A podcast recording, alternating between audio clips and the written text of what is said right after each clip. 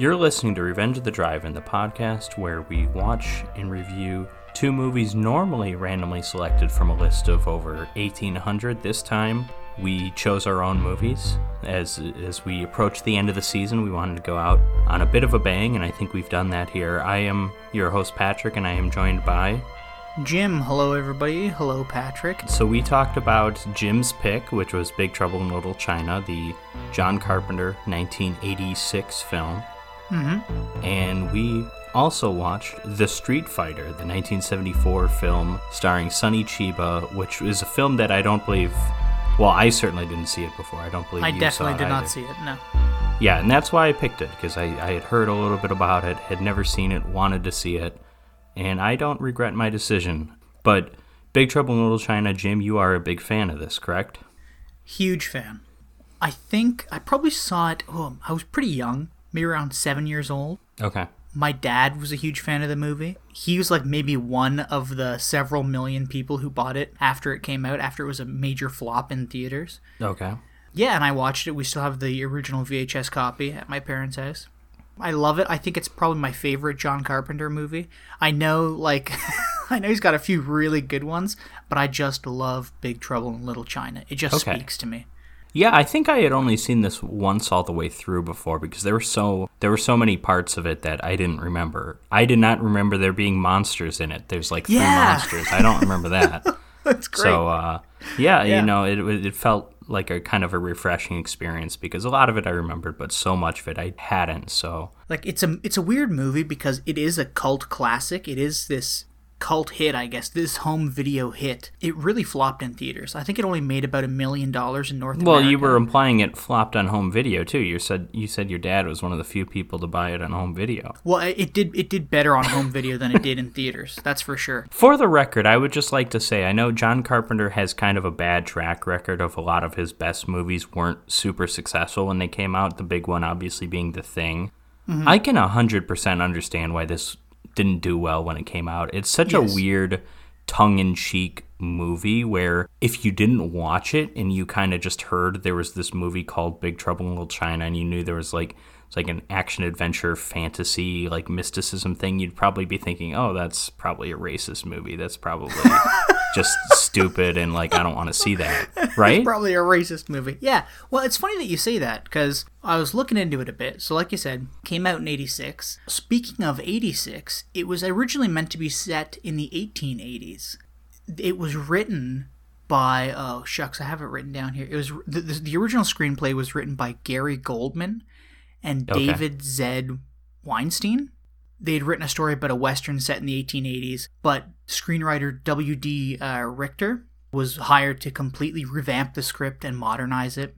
And then 20th Century Fox brought on Carpenter to direct it. They really kind of like pumped it out, they rushed it out because apparently there's some like Eddie Murphy movie coming out in the next couple years that had a similar story. And I, I've never even heard of this movie. It's called The Golden Child. oh I've I've seen the poster of that yeah there's like some Asian I I don't know what it's about but there's like a there's some Chinese stuff on the poster I want to say But yeah, so it, was this weird kind of project that came literally from nowhere. It was like a studio, I guess, had a script, and they were like, hey, you know, it would be better if we just set this in the modern era in modern San Francisco. And oh, let's get Kurt Russell and let's get John Carpenter. He makes weird movies. This might be kind of up his alley. And apparently, John Carpenter was actually really excited to do this movie because he was gonna it was going to be the first time that he worked on like a kung fu kind of action martial arts movie. This is the movie, though, infamously, that made him walk away from Hollywood. So, because of the rush Whoa, whoa, production, Whoa, whoa, wait, wait, wait, hang on. Citation needed there. I mean, he did several movies after this. this is the one that he really didn't, that, that like made him really hate the Hollywood movie machine. So the studio system specifically. Yeah, exactly. So he stepped away from that and became like an independent kind of producer on like a lot of movies. He did come back occasionally for some movies, but he like after this movie he really took a step out of Hollywood. Yeah, and in his words, uh, I have it written down here. He said, "Big Trouble was the reason I stopped making movies for the Hollywood studios. I won't work for them again. I think Big Trouble is a wonderful film, and I'm very proud of it. But the reception it received and the reasons for that reception were too much for me to deal with. I'm too old for that sort of bullshit. So, in essence, Big Trouble gave him big trouble. Yeah, it's just like a lot of things that shouldn't work, but in my opinion, they do work, and it, it makes for a really enjoyable movie. All right, care to get started on the plot then? Okay, so the first character we meet is a fella named Egg Shen, and he's played by Victor Wong. He's the guy from of stuff. Tremors, right? Yes, yeah. Yeah, okay. I I've probably seen him in other stuff. This movie's littered with like every Asian character actor in Hollywood at this time is like in this movie, and I definitely recognized him. Yeah, is he also the one in Gremlins? I I, No. I don't think he No. is, but I'm I'm willing to bet the shop owner in Gremlins is probably in this movie, but I'm not sure which character. well, James Hong is in this, and he's like the Asian American actor. Yeah, like, he's he's been in more movies than almost anybody. I think he's uh, maybe Eric Roberts has him beat because Eric Roberts makes 45 movies a year, but yeah. Oh, also, I'm gonna butcher his name, but it's uh, Gerald Okamura. Yes, He's in this. uh, Big Trouble in Little Tokyo with him um, because he is a Japanese actor. Yeah. Yeah, he shows up throughout the movie as kind of like a a bad guy in a gang. So the first character we meet is Egg Shen. He drives a tour bus in San Francisco through Chinatown. He's being interviewed by an attorney, and the attorney asks where Jack Burton is. Like th- something's happened. This is we're, we're beginning at the end. And uh, yeah, so this attorney says, you know, where's Jack Burton? And Egg Shen gets really heated, and he shouts, "Leave him alone!" And he says something like, uh, "We owe him a debt of gratitude" or something. I don't know. And then this attorney says, "Oh, and all this Chinese magical stuff. Do you believe in that?" And he goes, "Of course I do." Then he starts shooting lightning between his palms. And then we just kind of cut straight to Kurt Russell driving a semi down the highway, really spouting nonsense over his truck radio to these other poor truckers. Yeah, yeah, he's just kind of saying whatever. It's just kind of a weird introduction. He's not. Yeah, yeah. It- he's just like telling stories and. But certainly the first time I saw it, it it took me a long time to kind of adjust to the Kurt Russell performance because he his um accent is so. He, it, it's like he's saying everything sarcastic, and it, I think it, it, it overall it, it works for the character, but it, it takes you a while to kind of get used to the performance. It's it's, it's like a, it's an issue I have with certain with certain Johnny Depp characters where he's doing a goofy voice or something, and it's just like okay, this is a good performance. I just have to adjust to it. Yeah, Kurt Russell's is he's he's over the top. yes. he's also spot on for the Oh kind yeah, of I, I don't dis- I don't Burton's supposed to disagree. I'm I'm just saying I think um, for a, a, a viewer who maybe isn't that familiar with this movie, I think they, they might be thinking like, oh, what what is going on? This is weird. But uh, yeah. certainly, I think it pays off e- eventually because the entire character is just like, um, uh, you know, I, I I don't know if this will make any sense, but I would compare him to um, Bruce Campbell in the uh, like Evil Dead 2 and Army of Darkness, and a little bit Ash versus E- the Evil Dead.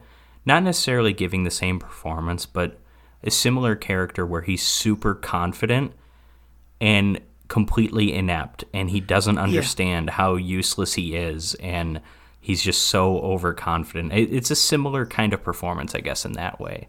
Yeah, he, he he's the overconfident, bumbling fool. You know, he like. I think there's one scene where uh, he shoots a guy, right? He just kind of stops, and this other character, Eddie, goes, "Is that the first time you ever plugged somebody, Jack?" And he goes, "Oh, of, of course not, of course not, and of course Yeah. it is." You know, like he's Because he has to keep up his manhood, yeah. yeah, yeah. So, anyways, Jack pulls into a market in Chinatown, and he eventually makes his way to a group of guys gambling, and they play all through the night and into the next day. At the end, Jack Burton has come away with a little over a thousand bucks. His friend, sitting directly across from him, and the only person left at the table, Wang, he tries to win his money back by cutting a beer bottle in half with uh, with a machete. And not only does he fail, but he also makes Jack Burton look really, really cool. Uh, he slices the bottle, it shoots off the table, and he catches it. Jack Burton catches it, and I think he says, uh, "It's all in the reflexes," Mm-hmm. which comes back at the end. We're setting it up. After a bit of friendly back and forth, Jack decides to take Wang to the airport to meet a woman, Miao Yin. She's flying over from China, and Wang is going to propose to her.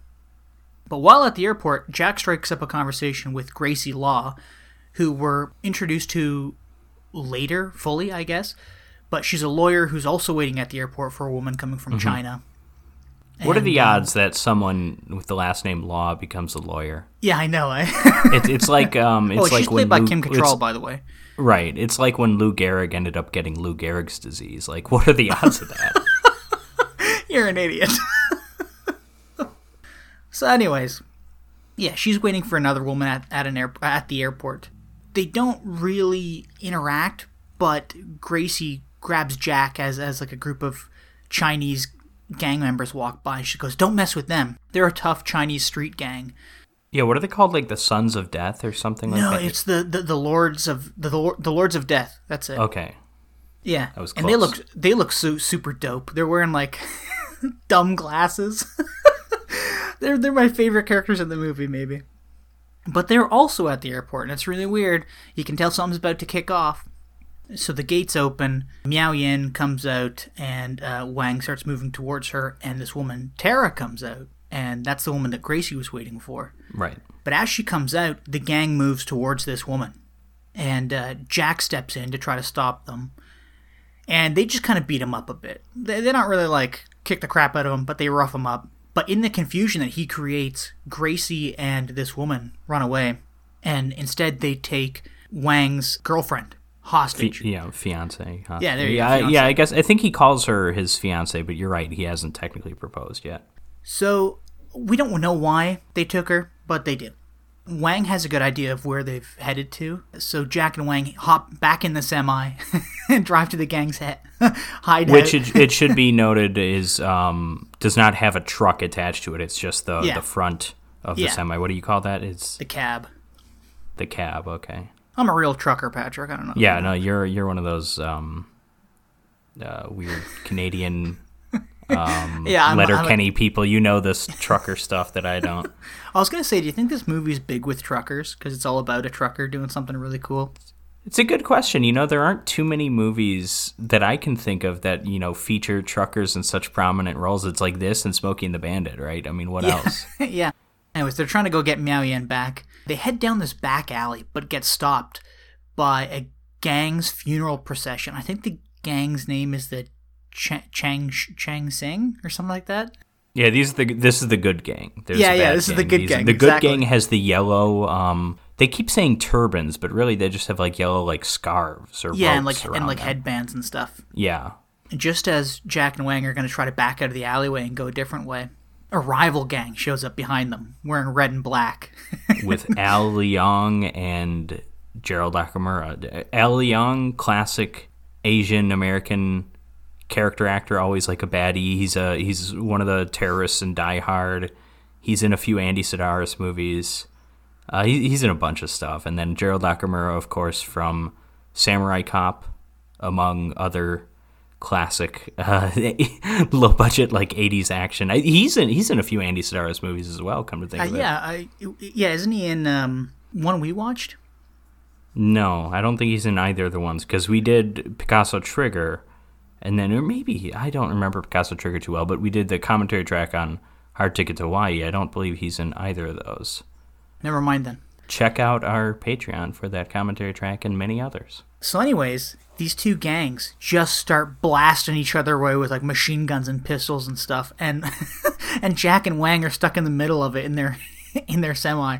As the dust is kind of settling, they all pull out hand weapons and they just race down the alleyway towards each other in this big gang brawl, and it's awesome. I liked this uh, how it's kind of visually represented because it's not a full on like zero sum, but like I would say 90% of the really dangerous weapons, be they guns or sharp edged weapons, are all the with the bad gang, and then the good gang Yeah. ha- has more like sticks or poles or whatever Yes, that they yeah. kind of like the Donatello weapon in the Yeah. Teenage Mutant Ninja Turtles, that that kind of thing.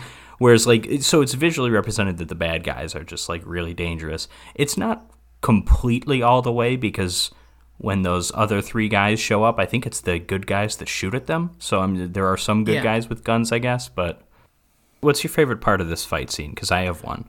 I don't know. There's so much going on, but the one that stands There out is, to yeah. me is the one where the guy puts the two by four behind somebody's head. I was going to say that And then- exact one. Yeah, it's so random. Like, where did he get that?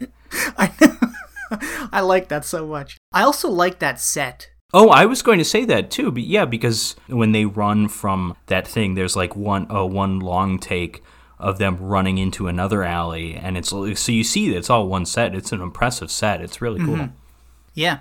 Overall, this film just absolutely shines in its production design. All of the you get the street, you know, street slash alley sets, which are great, and then all the fantastical interiors. They're they're just it's it just looks great. It's a very good looking movie.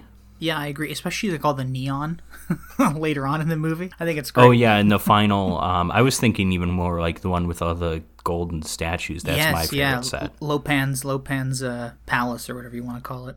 Not his wedding venue. His yeah, his uh, his, his uh, wedding temple. That's the with the neon. I got a uh, Harry Potter and the Chamber of Secrets vibe at the end. The end of that movie, they're in um, oh, like like at the with like where, yeah, where I the snake, the giant snake. That Yeah, kind of that set kind of reminded me of that. Just it's a lot brighter and stuff because of the neon. But Yeah, I got kind of like a I don't even know. It was I could call it you could call it like trashy Harry Potter because I think like I like neon, but I think as soon as you add it to stuff, it just it looks a little trashy. You know what I mean?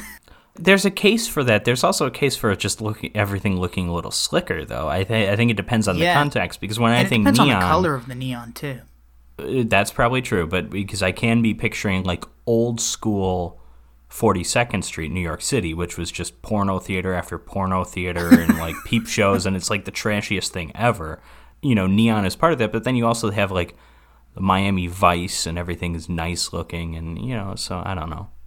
I Yeah, mean, well, I, it is Miami Vice, but you know, my, Miami has a, a hipper look to it, I guess. You know, with the.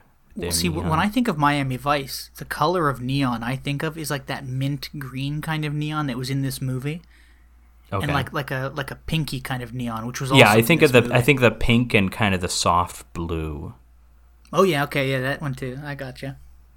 Okay, anyway, these two gangs are still going at it in this back alley. The only thing that stops them is the arrival of some supernatural kung fu masters. I think they're called the Three Storms. Yeah, there's this scene. I think maybe it's the uncle, maybe it's Egg Shen, providing some like background. They they refer to something as like the Furies, and maybe that's these guys. Maybe it's something else. I don't know. Oh yeah, I don't remember. I was I was mostly just curious about that because I don't expect this movie to closely follow Chinese philosophy and history and anything like that. Um, but I'm curious if there is like a Furies thing in in Chinese lore because there's the Furies obviously in ancient Greece and everything. So I was just kind of curious about that. But Well, I'm also curious about like Lo Pan. If there is a story, I mean, not necessarily the same name, but if there is a story of like somebody who was cursed by an emperor to live Sure. forever in in like this incorporeal state. Anyways, these three guys show up. It's the three storms. I think they're called like thunder, lightning, and rain. The first appears out of a big green explosion. The second floats down from the sky in rain, and then the last one descends on like a lightning bolt, which is pretty cool. yeah, And then, as you said earlier, the white gang just starts blasting these guys, but bullets aren't even doing anything to them. And then these, and I, I love this scene so much. These three storms like pull out these big like Gurkha knives, and uh, they use magic and like levitate them into their hands, and then jump in the air, spin, and then whip the knives, and, and sort of just just start killing everybody. what It's what did you call those? What did you call those knives? like Gurkha knives? I don't think that's Gurkha what they are, knives? but Is that's that a what they real remind thing? me of. Okay. Well, because it's like um, isn't there a Klingon army. weapon that resembles this? Oh, uh, is there? I don't know. Yeah, the Klingon sword kind of resembles this. It's just a giant version, a little bit. I'm look. uh, I'm looking at a uh, at a kukri, a K U K R I, and uh, I think that's the knives that like traditionally Kukri for uh, Cocoa Puffs. Gur- Gurkhas. Yeah, yeah, okay, yeah. I think that's the knives that uh, traditionally Gurkha soldiers carried. What's that about gherkins? Yeah. My God. So Jack and Wang finally decide they're like, hey, we got to get the hell out of here. So they try to drive away, but this tall, kind of scary looking Chinese man, decked out in white face paint, is standing in front of the truck. And Jack just mows him down. But when he hops out of the truck, the guy's standing behind the truck. And this is Lo Pan. Light then shoots out of his eyes and then his mouth, and he kind of temporarily blinds Jack. And as you kind of alluded to earlier, they run from that alleyway set in this in this long shot into another alleyway where Jack regains his sight, but the gang from earlier, the Lords of Death, are there. So then they have to run back into this other alleyway where you just see like dead bodies strewn all over the place. It's an impressive uh, long shot, especially with the amount of just people in there, extras or actors, what, however many there are. Yeah, yeah. Well, eventually they get out of there and they make their way back to Wang's restaurant. And we're kind of getting like a bit of backstory to who Lo Pan is, who these three storms are. Jack is on the phone wearing like a kimono or something. Well, yeah, because he, he just wants his truck back, and he's calling to make an insurance claim, and I think Yeah. they're just going to say the truck was stolen or whatever, because because they're not going back to get the truck, because obviously there's people dropping like flies all over the place. Well, then we get Gracie Law showing up at the restaurant, and this is the same woman from the airport. And the three of them together, they come up with a plan to save Miao Yin, who Gracie Law says is most likely held at a whorehouse run by the Lords of Death.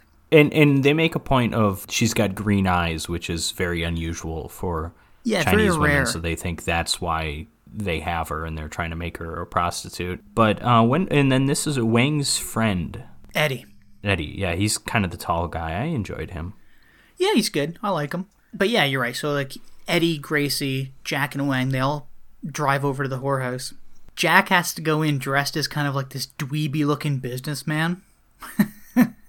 and uh, he's got like his hair like combed to the side and he's wearing like these big kind of goofy glasses. Oh yeah, because um, Kurt Russell has a mullet in this movie. First of all, he does, yeah. Out, so, which is a very '80s look. Yeah, and then actually, and this might be a very 80s look for a poor looking businessman. You know what I mean? Brown he just- suit, yellow shirt, just kind of an ugly getup. Yeah.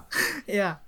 So he walks in and he's he, he wants to you know find Miao Yin and he says, "Oh, you know, I'd I'd really like a girl with green eyes if you have that. You know what I mean?"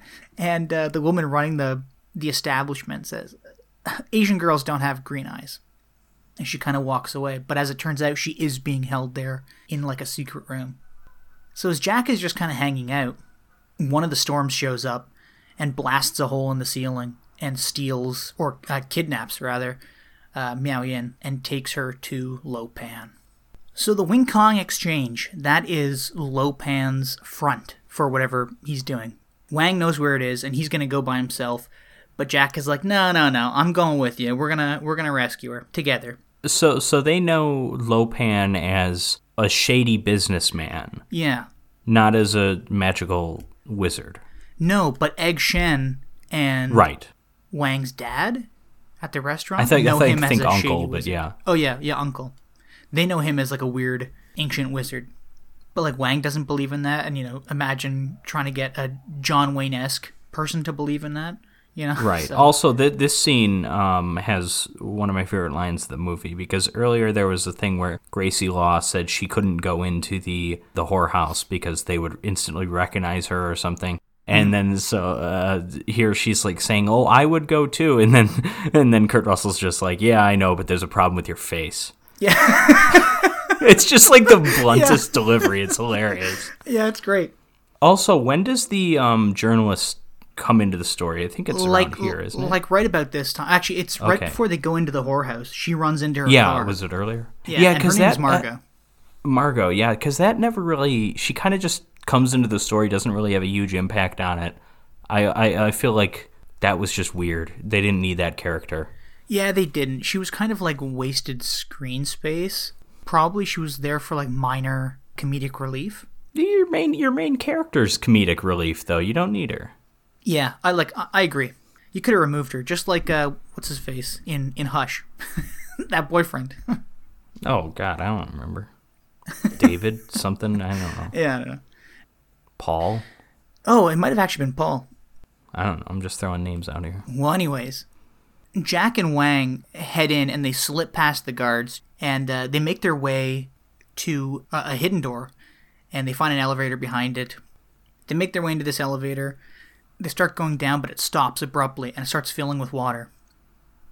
It totally fills with water, but they're able to kind of pry the doors open and swim out into this room that's filled with water and corpses that have been hung upside down. So they're kind of freaking out a little, and then they look up through like kind of a sewer grate, and they see one of the storms up there, who presumably hauls them out because the next scene we see is that they're getting tortured by this weird like magical ball. Yeah. There's lots of weird little magical stuff in this movie, but it, it does make for an interesting movie to be honest because you're constantly wondering why these things exist. So after they're tortured briefly, they're taken to Lopan tied to wheelchairs. And when they meet Lopan this time, he looks completely different from what he looked last time. Now he's like a decrepit old man, wheelchair bound, and he just looks really gross and old. You know, like really gross. A little bit of like uh, the grandpa from the Texas Chainsaw Massacre, just like super old age makeup, like older than a human being should ever be type Yes. makeup. Yeah, yeah, yeah. And it's not perfect, but it's pretty good. Like you can tell it's makeup, but it's certainly conveys age and a- Yes. an advanced age that a human wouldn't normally be. Yeah. Well, and, and that's good that you bring that up because in this scene, both Lo Pan and Wang explained that Lo Pan was cursed with incorp. Oh my god, I can barely pronounce this word. Help me out here. Incorp- Incorporeal. yeah. In in like his his young form, he can't touch anything or interact with anything. But the only way he can become flesh and bone and can interact with objects and people in the world is if he takes on this decrepit old man form. Right. But to break this curse, he has to find and marry a Chinese girl with green eyes and then kill her to appease this emperor that placed the curse on him like 2,000 years ago. He has to pull an O.J. Simpson. Oh no. Oh no. Let's not. Come on, it's, it's the one person we're allowed to offend. Come on, yeah, you're right. He's I OJ. mean, he's in prison now, right? So I don't think he is. I I thought he was brought back to prison. He was brought back to prison recently, like 15 years ago, but he got out recently, more recently than that. Well, Jack and Wang are then moved into a different cell where immediately Jack flips his wheelchair over and begins to free himself and Wang. But as this is going on, Gracie, Margot, the reporter, and Eddie, they decide that Jack and Wang have been in the building far too long, so they go in to try to find them or help them out. But they are subdued by one of the storms. Shortly after, Jack and I'm trying to remember how this goes. I think it's Jack and Wang escape. Only Oh yeah, after because one of the brings Eddie storms comes. Yeah, one of the storms comes in, Yeah. and then they attack him, and then that's when we establish that the guy can shapeshift to some degree, Well, he can he can like get bigger. yeah puff his body up. Right. Which one is is that Thunder? By the way, I, I mean, Yes, I that- kind yeah, of that assume, but it doesn't really Yeah. matter. Lightning is the only one who's really like distinctive in, in his. Well, Yeah. or I should say, in his abilities matching his name, I guess. Yeah, and well, and then that leads to a kind of a fun scene where they lock Thunder in the cell, and the three of them escape. But Jack has been like thrown down this hallway in his wheelchair. Yeah, I was like that when I was a kid. and he almost tumbles into the well where um, Buffalo Bill is holding the senator's daughter. Yeah, yeah. so shortly after that, Eddie leads Jack and Wang to all these all these cells where Gracie and uh, Margot are kept, and also what I presume are a lot of sex slaves. Yeah, So while Eddie and, and Wang deal with all these female guards, Jack is busy blasting away the locks on all these doors to free all these women. Oh, and this is this is where we we learn first of all that Wang knows martial arts. Like we we haven't really seen him fight yet, and now all of a- all of a sudden he's a competent kicking fighter. He's not punching and- great. And I mean, and it looks good. I think like all the fighting in this movie looks pretty good for the most part. Yeah, than- I, I like it's it's it's shot in a way where you can always see what's happening. Even even the big street fight, Mm-hmm. where it, I would say it's a hectic scene because there's so many people, but the editing is never hectic. You always understand what's going on within an individual shot, which is nice. Yeah. So everybody makes their way into the sewer system to escape, and uh, they come out near the entrance of the building. This also leads to another kind of great action scene where they're about to escape through the door, but there's uh, these gang members, these bad gang members behind the door. So Wang takes them all out in this really cool scene of him just like punching people across the room, kicking people onto tables and stuff. And then uh, Kurt Russell dives out from behind a shelf with his gun and his knife after everybody's already been knocked out. Yeah, because he had, he uh, like dropped his knife or something. So Yeah. yeah. And, and again, he's such a bumbling idiot in this movie, but he's so great. He's a great character. Well, everybody runs out of the building. Unfortunately, though, Gracie doesn't. She gets kidnapped by a hairy Sasquatch monster thing that kind of comes out of the wall. kind and of like like a like a mix between like an orangutan and like Bigfoot because there's Yeah, like an yeah. orange quality. He's a ginger Bigfoot. A lovable, lovable monster who's uh, got like one expression because the mouth doesn't really move and he's Yeah, just it's like just it's like the same thing from fun Harry and the. Hendersons, just ugly. A little bit. A little, a little bit more monstrous than that. Harry and Yeah. the Hendersons, you know, you, you, it's a family movie. You got to make it so he looks like he can be friendly. Yeah, yeah, and this Bigfoot creature like takes Gracie down into the. He chains her up. Yeah, yeah. He takes her down to like the depths of this building. Now we're like really entering this weird mystical, mystical Chinese world, and he, she gets chained up, and uh, uh, Lopan comes and talks to her. Back at the restaurant, after they've realized that Gracie's not with them, Jack, Wang, Egg Shen, and the Chang Sing all come together to rescue Gracie and Miao Yin and kill uh, Lopan. They all head to Egg Shen's place and descend into like this world beneath the streets of Chinatown, which is I, I just I love the set. It's all like it looks ancient, you know, and it's all covered in moss and gunk, and there's like a river running through the middle of this set, but it's not. It's like a river of fog. Kurt Russell says like, "Hey, that's not water," and Yeah. Egg Shen is like, "It's it's the blood of The the, black, earth." It's the black blood of the earth. He goes, "You mean And oil?" then he's like, "What? What do you mean oil?" And he's like, "No, it's the black blood of the earth." And then he goes in this little like story about how the the earth was like flipped um, upside down at one point, and like something that may or may not be a thing Mm-hmm. in Chinese mythology. But I, I like just like little details like that. stuff like that made the world feel I, I don't know not not real but it kind of gave some credibility to the world if that makes sense you know like you could be like oh this is really neat this is all in lore or something i don't know Yeah, and I think there's enough too of um there there's a good um dynamic with uh Wang and Jack Burton because Jack Burton doesn't believe any of this stuff, obviously. yeah but Wang, Wang is always like, no, no, like Jack, you, you have to be Chinese, and I'm Chinese, and I don't even like understand half of this. There's, there's like, Yeah. it's, it's first of all, it's a perfect dynamic to have Jack as like the protagonist because things are explained to him, so they were explained to us. Yeah But then Wang too, as like a balancer, like Egg Shen is the one who knows all of this stuff, believes all of it. Wang just kind of knows a little bit, so he can kind of help Jack along. But there's still a lot of stuff that's mysterious and weird to him. And then, but once we get Egg Shen fully in, engaged in the story, which is really just in this last act, then then it becomes more things become more clear, I guess. like you have these non-asian characters which are like the conduit through which the audience receives all of their information. And it's not even just jack burton. It's like it's other characters too. And then and then even wang because he's like i don't even understand all this like as you mentioned.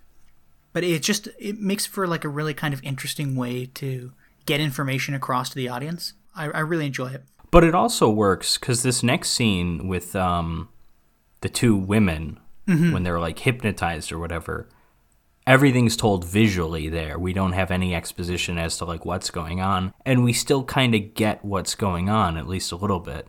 Yeah, so like while all the while the group is moving through this underworld, we keep cutting back to this weird ceremony that Lopan has, and it's I think it's the ceremony of the burning blade because I think it was mentioned earlier. Yes, Yeah, it was and- mentioned. Yeah, and if they survive that, then they're worthy of marriage or something like that. Yeah, that's exactly it. Yeah, Because he but wants you- to marry both of them because they both have green eyes. Well, yeah, well he wants to marry both of them, but then kill Gracie Law because he has to kill one of them to, to Right, break yeah. the curse or whatever fully.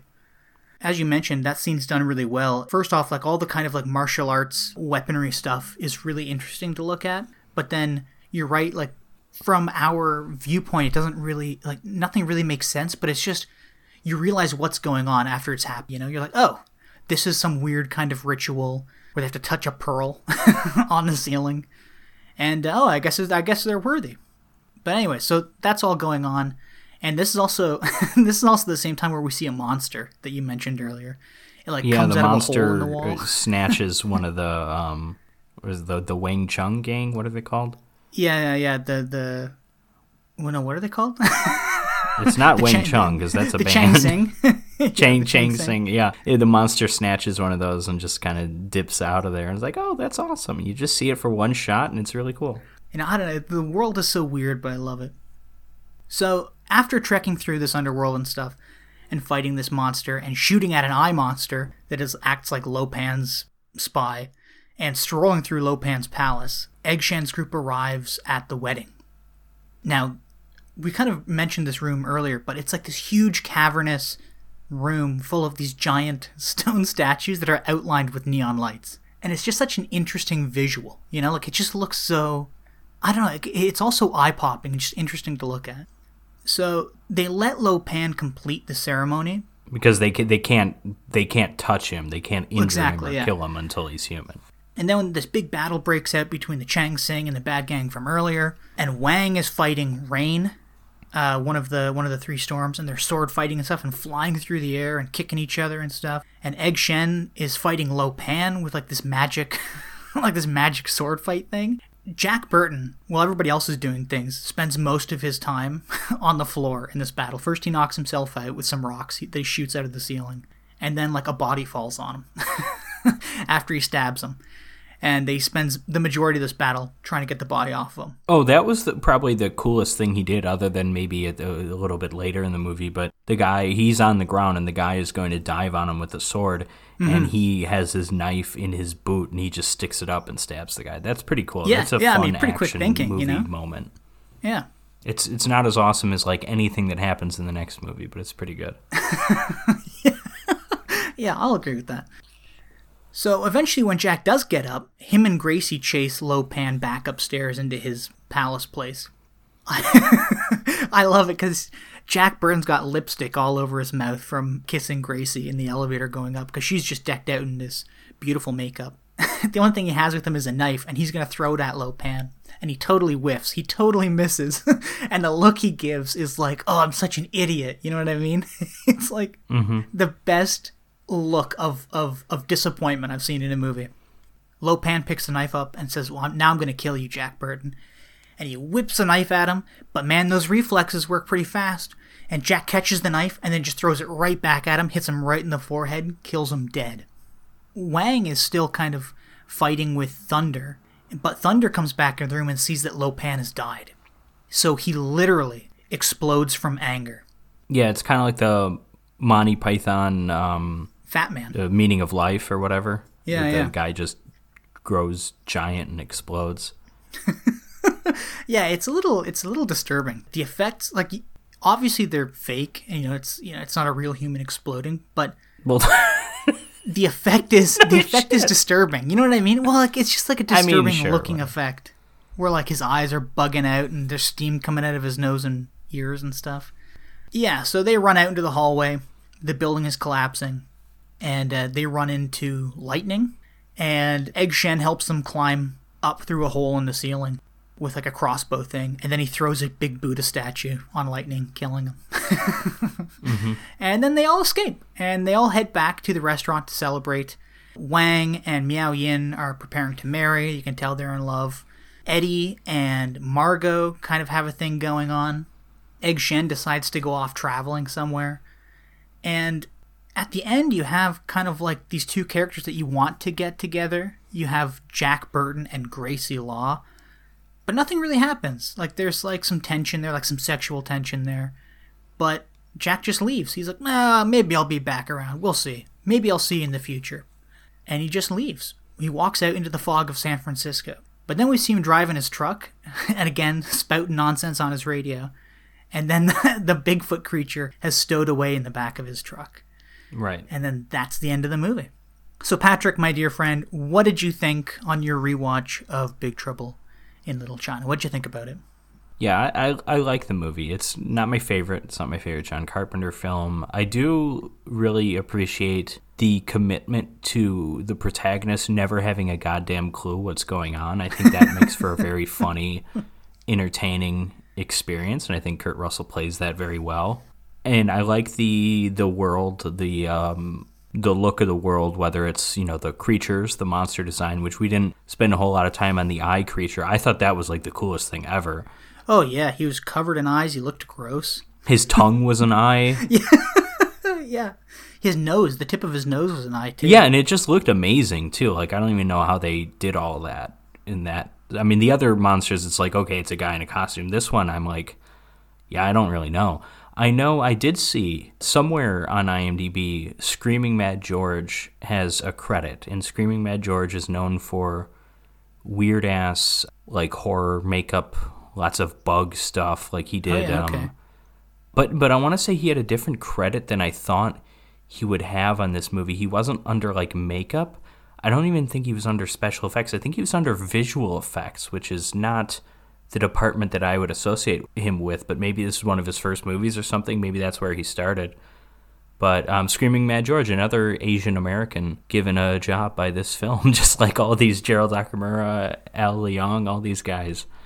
Now, I Um, mean, th- that eye creature could have been him because I don't think it was like an actual physical effect. I think it was all done. I know it is. like It is. It no, it's not a, a CG. Although this, um, I want to say this uh, was wasn't this ILM or something like that. It, they had um, Oh, I don't know. I th- there was like a I want to say there was a big production company in the um in the visual effects. Like it was more so than I would have thought, but I could be wrong. Visual effects. Okay, boss. No, bo- okay, no. It was Richard Edlund who that's a name I've come across before. Let me look up what he did. Raiders of the Lost Ark, Poltergeist. Yeah, okay. So it's a, so it's a big name doing the visual Oh, effects. that's right. Yeah, I think I had that written down actually. Yeah, big uh, visual effects on Big Trouble in Little China, Screaming Mad George. It's just a little um, weird, but anyways, I, I've mentioned him a couple times on this podcast before. Born in Japan, incredible makeup effects artist. I would love to know what he specifically did in this movie because I'm I'm just curious because he he's like the master of like weird, surreal, like almost Dali inspired like melting creatures and stuff like that. He does that so well. And one of like five people involved in Freddy Krueger's death at the end of Nightmare on Elm Street 4. That was like a an Avengers of like big horror makeup effects artists like working on that because it was such a complicated effect. He was one of those. And yeah, I, I love Screaming Mad George. I love that he had a role in this, even though I'm not really sure what that role was. but no, I, I like the movie. It's not my favorite thing, but I do I do love the look of the world with the creatures, the sets. I think that uh, the it's a good cast. Even uh, you know, uh, yeah, I love the dude who plays Egg Shen. Egg Shen, uh, Victor Wong. I think he's great. James Hong, I think, does a really great job of like obviously James Yeah. Hong. James Hong, classic character actor. This is one of the few movies I've seen him in where he's like really has like a big role, right? Because he's always just like a minor guy. Like I think he's in Yeah, Wayne's yeah. World He's always 2. like like vendor or yeah, yeah. or He's the uh, the thing I remember him best for. He's the um, Seinfeld. yeah Seinfeld, the Chinese restaurant episode. He's the guy who is a Cartwright for Yeah, Cartwright. He's that guy. that's one of my favorite jokes in that show. yeah, I, you know, I I love this movie so much, and again, it's it's just such a fun world to throw yourself into for an hour and forty minutes. You know, it's it's interesting, it's funny. Uh, we didn't really talk about the comedy in it that much, but there's a lot of like funny lines or like throwaway lines or or scenes. Well, I for me, most of the comedy just comes from the lead character just being this kind of bumbling idiot. Like I, I think yeah. that the comedy mostly comes from kind of a fish out of water main character. At least for me, I know there's like more on the nose funny stuff. Like like you mentioned the moment where he knocks himself out by shooting. You know the the the ceiling and, and some rocks fall on him. Yeah. There's like other bits like that. I don't want to call him a cute character, but he was at the end of it. He was this cute, funny, quirky, lovable buffoon. he's constantly kind of poking holes in like the dramatic situations of the movie, if you will, because they have that mm-hmm. scene where they're in the wheelchairs and they're talking to Lo Pan, and Lo Pan is describing his his you know he needs to marry someone with green eyes or something, and he's like, Yeah. boy, you know, there's millions of people out there with green eyes. You haven't been looking too hard. You've been on this earth how long? And like he's doing those kind of things, and those that's pretty funny. Yeah, I, I just think it's a great movie, and I, it saddens me a bit to know that it, it didn't do that well in theaters. But I'm kind of glad it didn't because I think like the, the last time before the other day that I watched this movie was in theaters. Uh, Cineplex had like a classic movie night or something. So me and a friend of mine went to go see it, and there was only like five other people in the theater. But It was great. I got to see Big Trouble in Little China on screen, you know, on this big theater screen, and it was just amazing. It was a fun experience, and yeah, it's it's just sad that this movie's kind of fallen to the wayside, really. It, it it- but really it is hasn't though. It, it fell to the wayside, but it's been picked up, and it's it's this is a like you were saying, this is a cult classic. This is you know for John Carpenter, who obviously had a very big career. Like I said, a lot of his best movies were not that successful when they came out, but this is considered a top five John Carpenter movie. I think you said it's your favorite. It's not mine. It's probably my fifth or sixth favorite because I'm one of the few who's seen Elvis, and I think Elvis is amazing. His uh, TV movie with Kurt Russell. It's a very, Yeah. very good movie, actually. But I, you know, I- The Thing and Halloween, I love, and then I, I, you know, I love Starman. I think Starman is kind of underrated. Starman's good, yeah. Starman is is like the is like the opposite of all other John Carpenter movies where it did well when it came out and I feel like nobody talks about it now. It's like whereas like The Thing, Big Trouble in Little China, I don't think They Live was even that successful when they came out and those are movies that are really talked about and hyped up today and I feel like Starman is every bit as good as those. Maybe not as good as The Thing, but it's an excellent movie and just it's, it's that it's fallen off people's radar. It's fallen to the wayside. Starman has. This movie hasn't. Okay. Well, there you go, folks. It hasn't fallen off to the wayside. So uh, go out and watch it if you haven't seen it because it's fantastic. I recommend this movie to everybody all the time. I really do. it's a fun movie. It's I think it's got a lot to offer. You don't have to be into like 80s action to really enjoy the movie because it's not like 80s was the decade of like big shoot 'em up and like Arnold and Stallone and all these like ripped people. It's not that kind of action and it's certainly a lot sillier. Also, I want to talk real quickly. The score for this movie is pretty awesome. It's like synth 80s with like like Well, it's the classic Carpenter Alan Howarth or Al Howarth, however you pronounce that name, score. Yeah. Because originally Carpenter did the scores by himself, and then at some point he started collaborating with this guy. They might have collaborated on Halloween 2. I I, not, I can't remember if that's like- just Carpenter. But Halloween did, like- 3 is both of them. This is they- both of them. yeah, and they also they did like I think almost every Halloween. Well, every Halloween. No. You're just flat out wrong. No, who was it? Well, uh, hold on, I looked it up. Oh well, Give me a Hall- second. Halloween four is just Howarth. It's no John Yeah, you're right. That's- that's- Halloween five. I don't know. Halloween six. I want to say barely even uses the. Well, there was there's also famously two widely different edits of Halloween six. So maybe one of them uses classic Carpenter music, one of them doesn't. And then the the recent ones, it's Carpenter but no Howarth. He Carpenter w- works with one of his sons or maybe his only son. I don't know. Oh. And then also uh, some guy Davies, who's the son of one of the Kinks. I don't know if it's Ray or Dave. So uh, let's move on. I think we're done. All right, so the Street Fighter, like I said, a movie I had never seen before. I chose it because I wanted to see it. I was interested in it. Martial arts movies overall, just a genre I haven't seen enough of. And I think this is actually the only the the uh, really the first Japanese martial arts movie I've seen. The most martial arts movies I've seen are Hong Kong films or you know the American films, or I think what's the raid? I think the raid is Indonesian or something. I think so. Yeah, something like that. Yeah, and maybe I've seen a, a, a Korean martial arts movie or two, but yeah, I don't think I've seen a whole lot of Japanese ones. And now I've seen one, and I will say that this movie was kind of everything I was hoping it would be. um, I, I kind of love this movie. First of all, I, I, I watched it on Tubi. Me too. Yeah. It, it, it was the dubbed version on Tubi, so I just want to establish that that is the version that we both saw. yep. And that's important because character names are apparently different in the dubbed versus the subtitled version. So, They are. Yeah. but a little bit of background on this movie. This movie was one of the first films released in, in the U.S. under New Line Cinema. Oh. so it was Bob Shaye, future horror legend for his role kind of in the Nightmare on Elm Street series. This was one of his first successes. Even I noticed in the credits it said uh, title sequence by Jack Sholder. I don't know if you remember that name, but Jack Sholder, director of Nightmare on Elm Street 2, he was involved in some of the early New Line movies when Oh, New. Line started producing its own movies. Because New Line started as a distribution company Also, I believe it was Bob Shaye that gave Sonny Chiba the name Sonny Chiba because he, when this movie came out in Japan, he just went by his real name, which is Shinichi Chiba, and then Robert Shaye looks at that and says, "Yeah, people don't know how to fucking pronounce that." It gives him, it gives him like, "I can't an even pronounce that." Anglophonic name, yeah. So another another thing about this, this is obviously a very violent movie, and I and I knew that going in. I knew I knew this was like a super violent movie and a lot more violent than the other martial arts movies we've done, which is part of the reason I wanted to see it. But this was actually the first movie, I, I guess, released in the U.S. that was rated X strictly for violence. Yeah, I mean, and I believe it.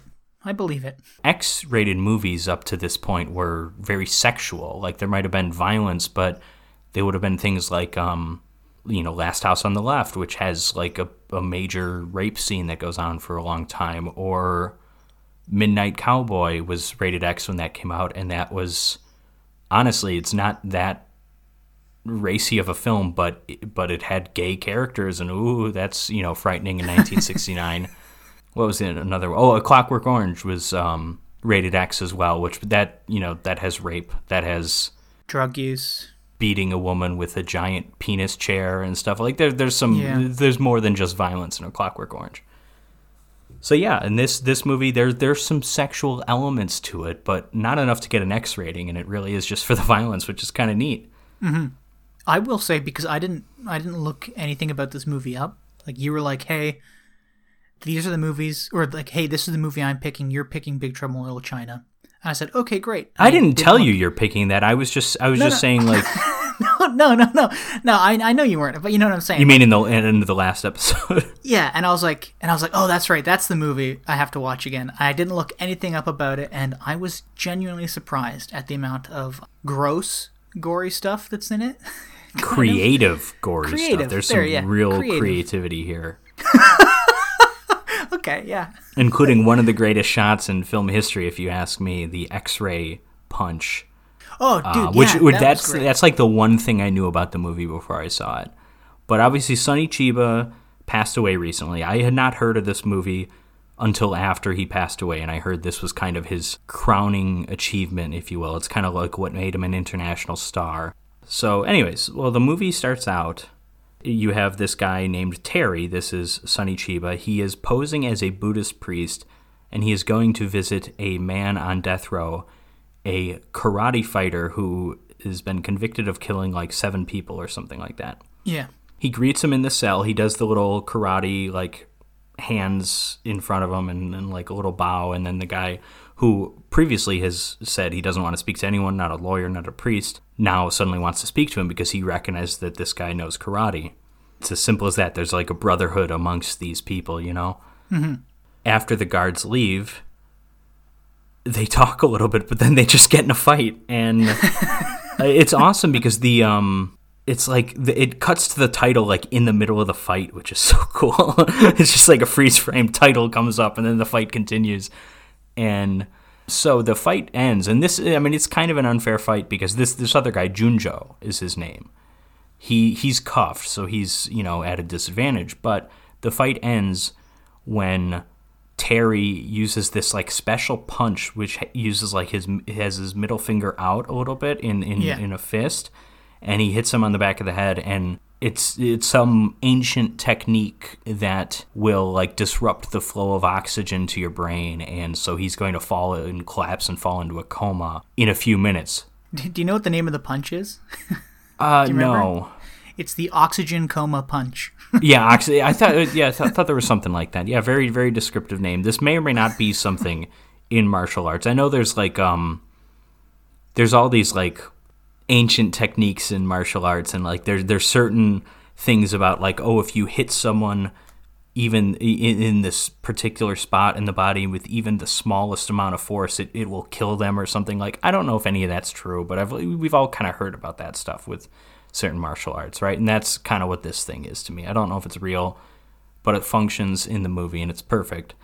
After terry leaves junjo is taken to the noose. He's going to be hanged but right before he does that he collapses and i like the officials gathering around him and it's like uh, what do we do like he's about to be he's about to be executed, but he has to go to the hospital. And they're like, well, you know, it's it's in, in the law that we have to treat any prisoner who falls ill. So they take him to the hospital. But as he's in this ambulance, the ambulance gets stopped by this character of Rat Nose, and this is Rat Nose is kind of um, he's not as comic reliefy as kind of his name would suggest. But mm-hmm. he's he's the bumbling sidekick. He's the Jack Burton role where he just kind of accompanies Terry on all these things, and he really doesn't do a whole lot. And Terry's the one doing everything. But here, Ratnose is actually helpful because he forces the car to stop. He knocks out one of the cops or guards or whatever, and then they end up stealing Junjo. They just take him.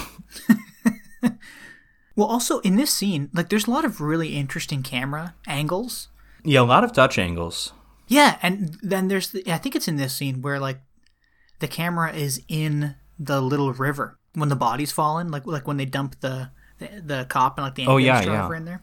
I just didn't expect to see that in like I don't know a Japanese kung fu movie from or a, a Japanese karate movie from Yeah, 1974. not not not kung fu. Kung fu is Yeah. specifically Chinese. Well, we, we already had a kung fu movie. This is our karate movie.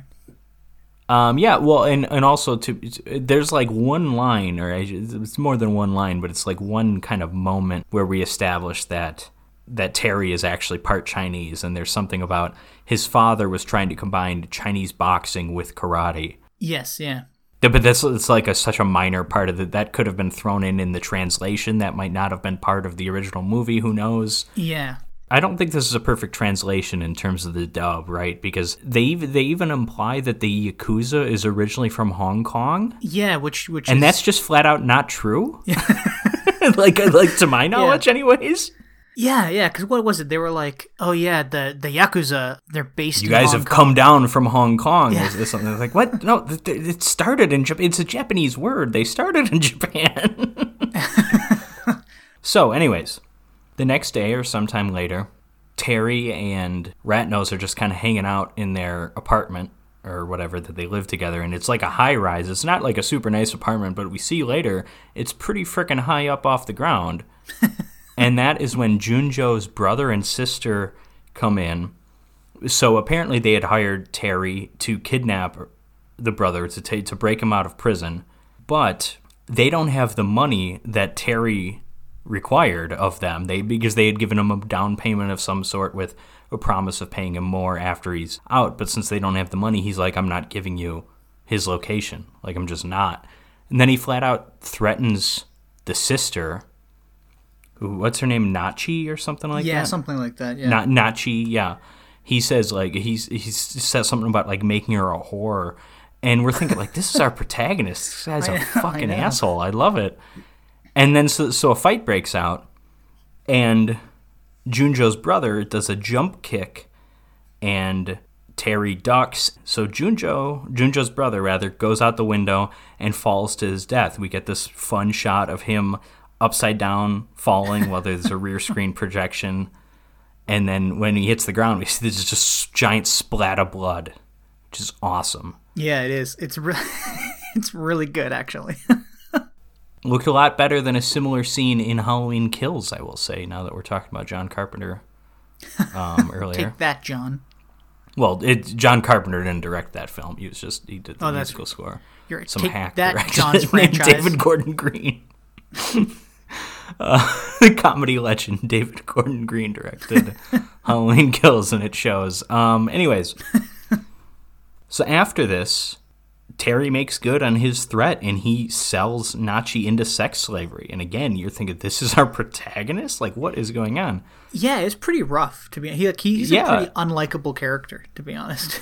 Yeah, he changed. If I have a big a big complaint about this movie, because overall I did love it, I absolutely enjoyed it. This was just a thrilling watch, beginning to end. Eventually, he kind of becomes a character of honor, and it's never clear when that change happens. It just kind of happens. yeah, Because here he's just a mean old bastard, and he just does stuff for money, and he gets away with it because he can just kick anybody's ass, and we see that, and it's glorious when he does. But yeah, he sells her into sex slavery, and then this businessman asks to meet with him to discuss. They want to hire him. They want to hire him to kidnap a woman who's being protected by her uncle who runs this like legendary karate dojo. This woman, Sarai, Sar- Sarai, however Yeah. you pronounce it, it's Yeah, Sarai. yeah, Sarai, I think sounds right.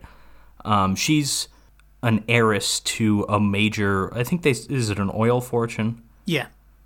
Yeah, I mean it's an oil.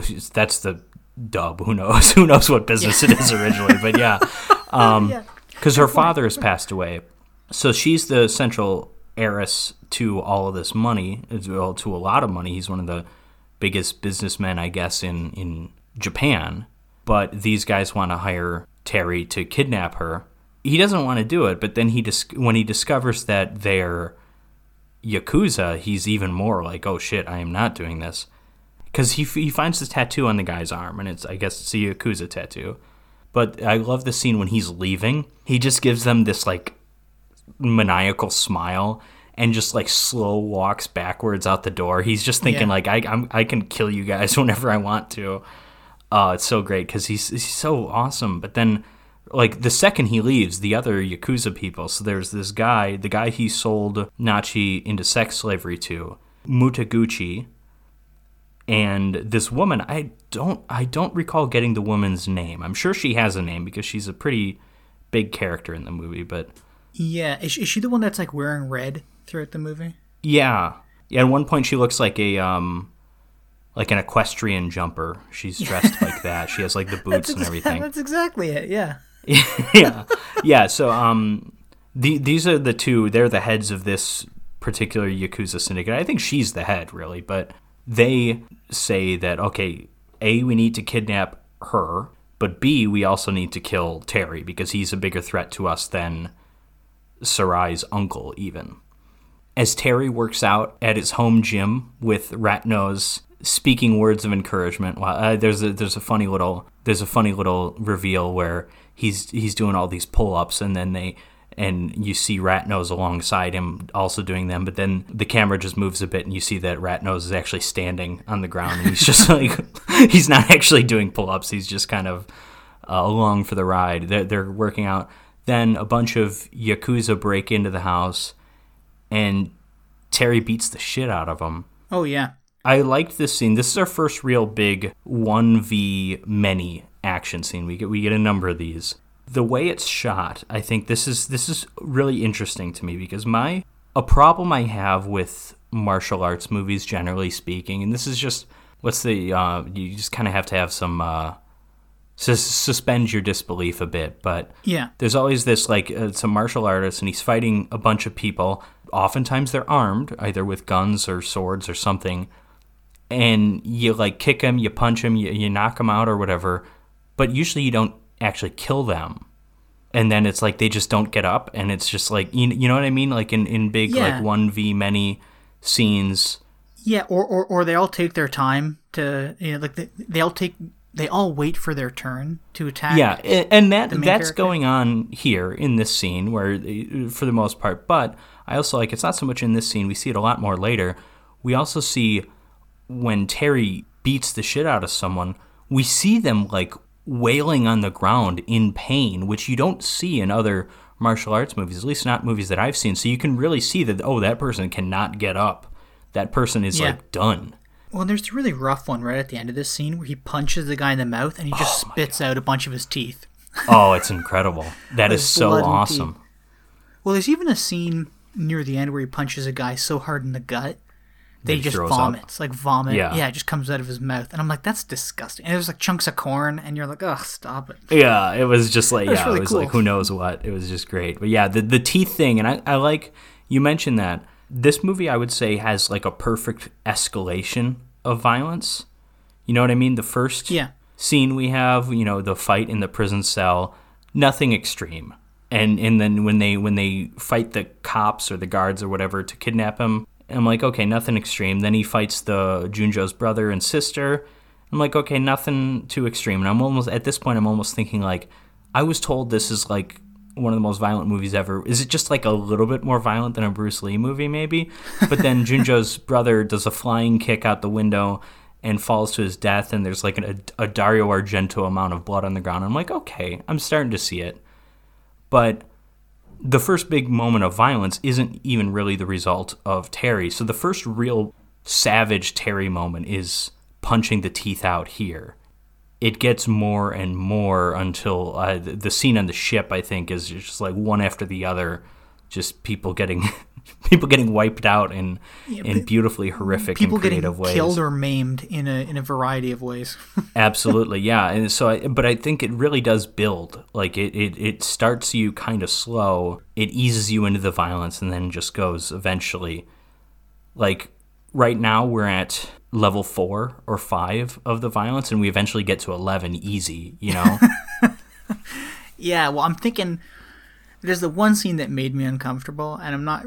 I know, I know the scene. Yeah, that's actually because that's that's kind of at the end of the second act. That's arguably the most horrific thing that happens in the movie. Although the the very end of the movie is, is c- compares, but yes. Yeah. Well, so what was that character's name again? I think he had the coolest name in the whole movie. His name was King Stone, I think. The the black guy. Yeah.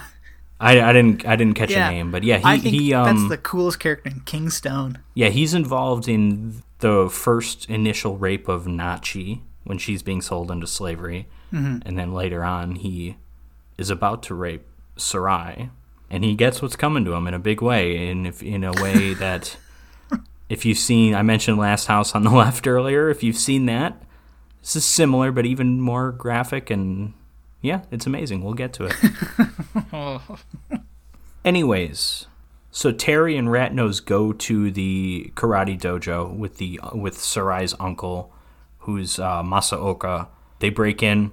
Again, we kind of see how useless Ratnose is. It's it's really just Terry doing all the work, and he gets up to Sarai's room and almost like makes like he's gonna rape her, Yeah. but he but he ends up threatening her and he um, says like I need to speak to Masaoka and I was like listen I'm gonna fight you one on one to prove that your karate ain't shit basically and Yeah. and you you're looking at the actor that plays Masaoka and you're kind of thinking like oh this won't be you know this will be a quick fight. Because the guy's he's kind of short and heavy and like doesn't look like he's in great shape and yeah yeah you don't expect him to put up as good a fight as he does. But this when they meet in like the gym first it's a couple of um of the pupils that fight and he takes care of them easy.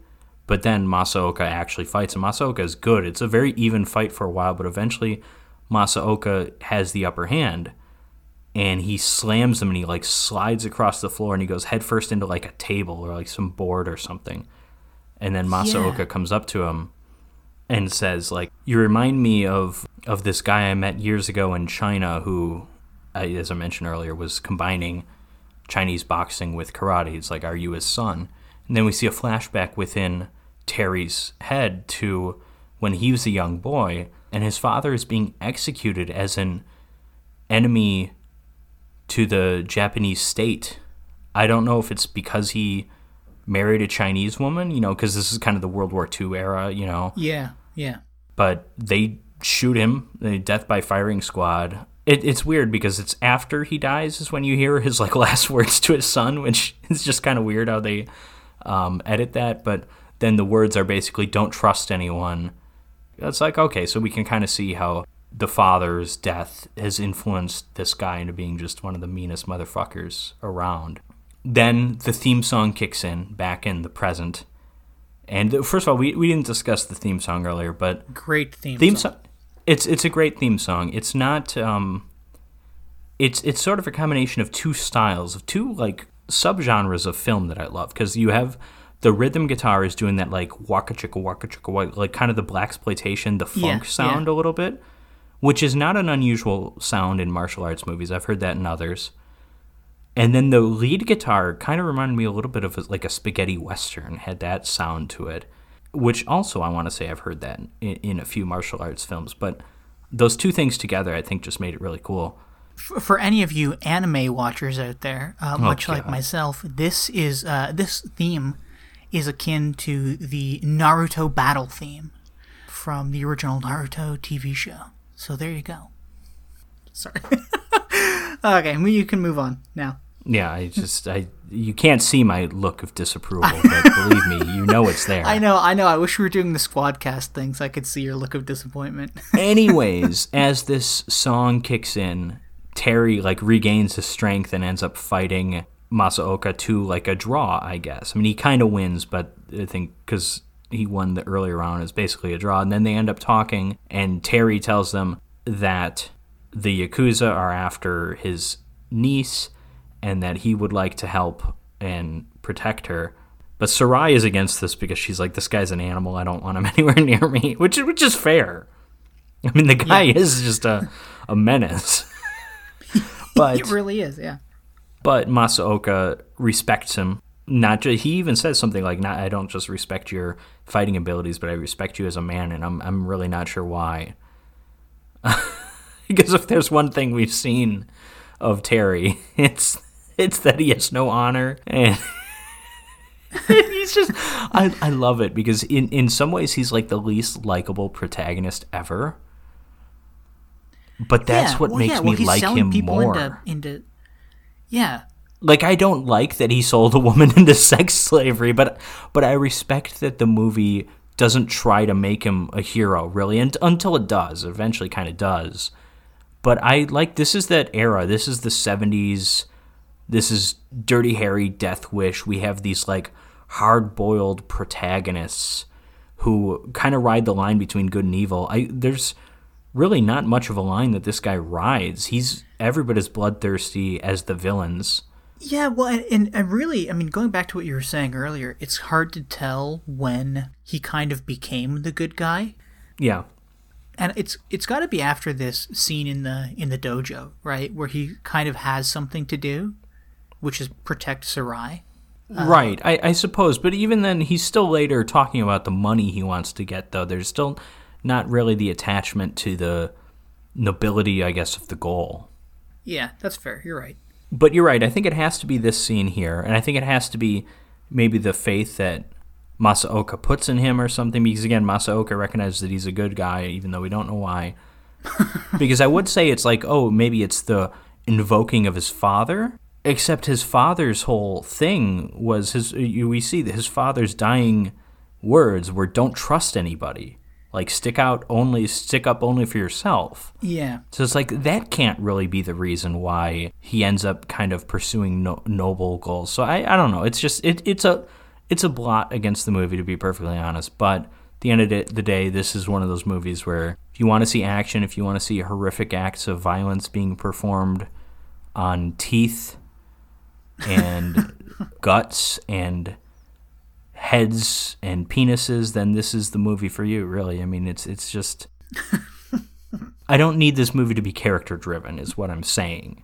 I think it maybe would have been a little bit better if they did something a little bit different with the character, but you know, for what it is, it's very good. Yeah, yeah, I'll agree with that.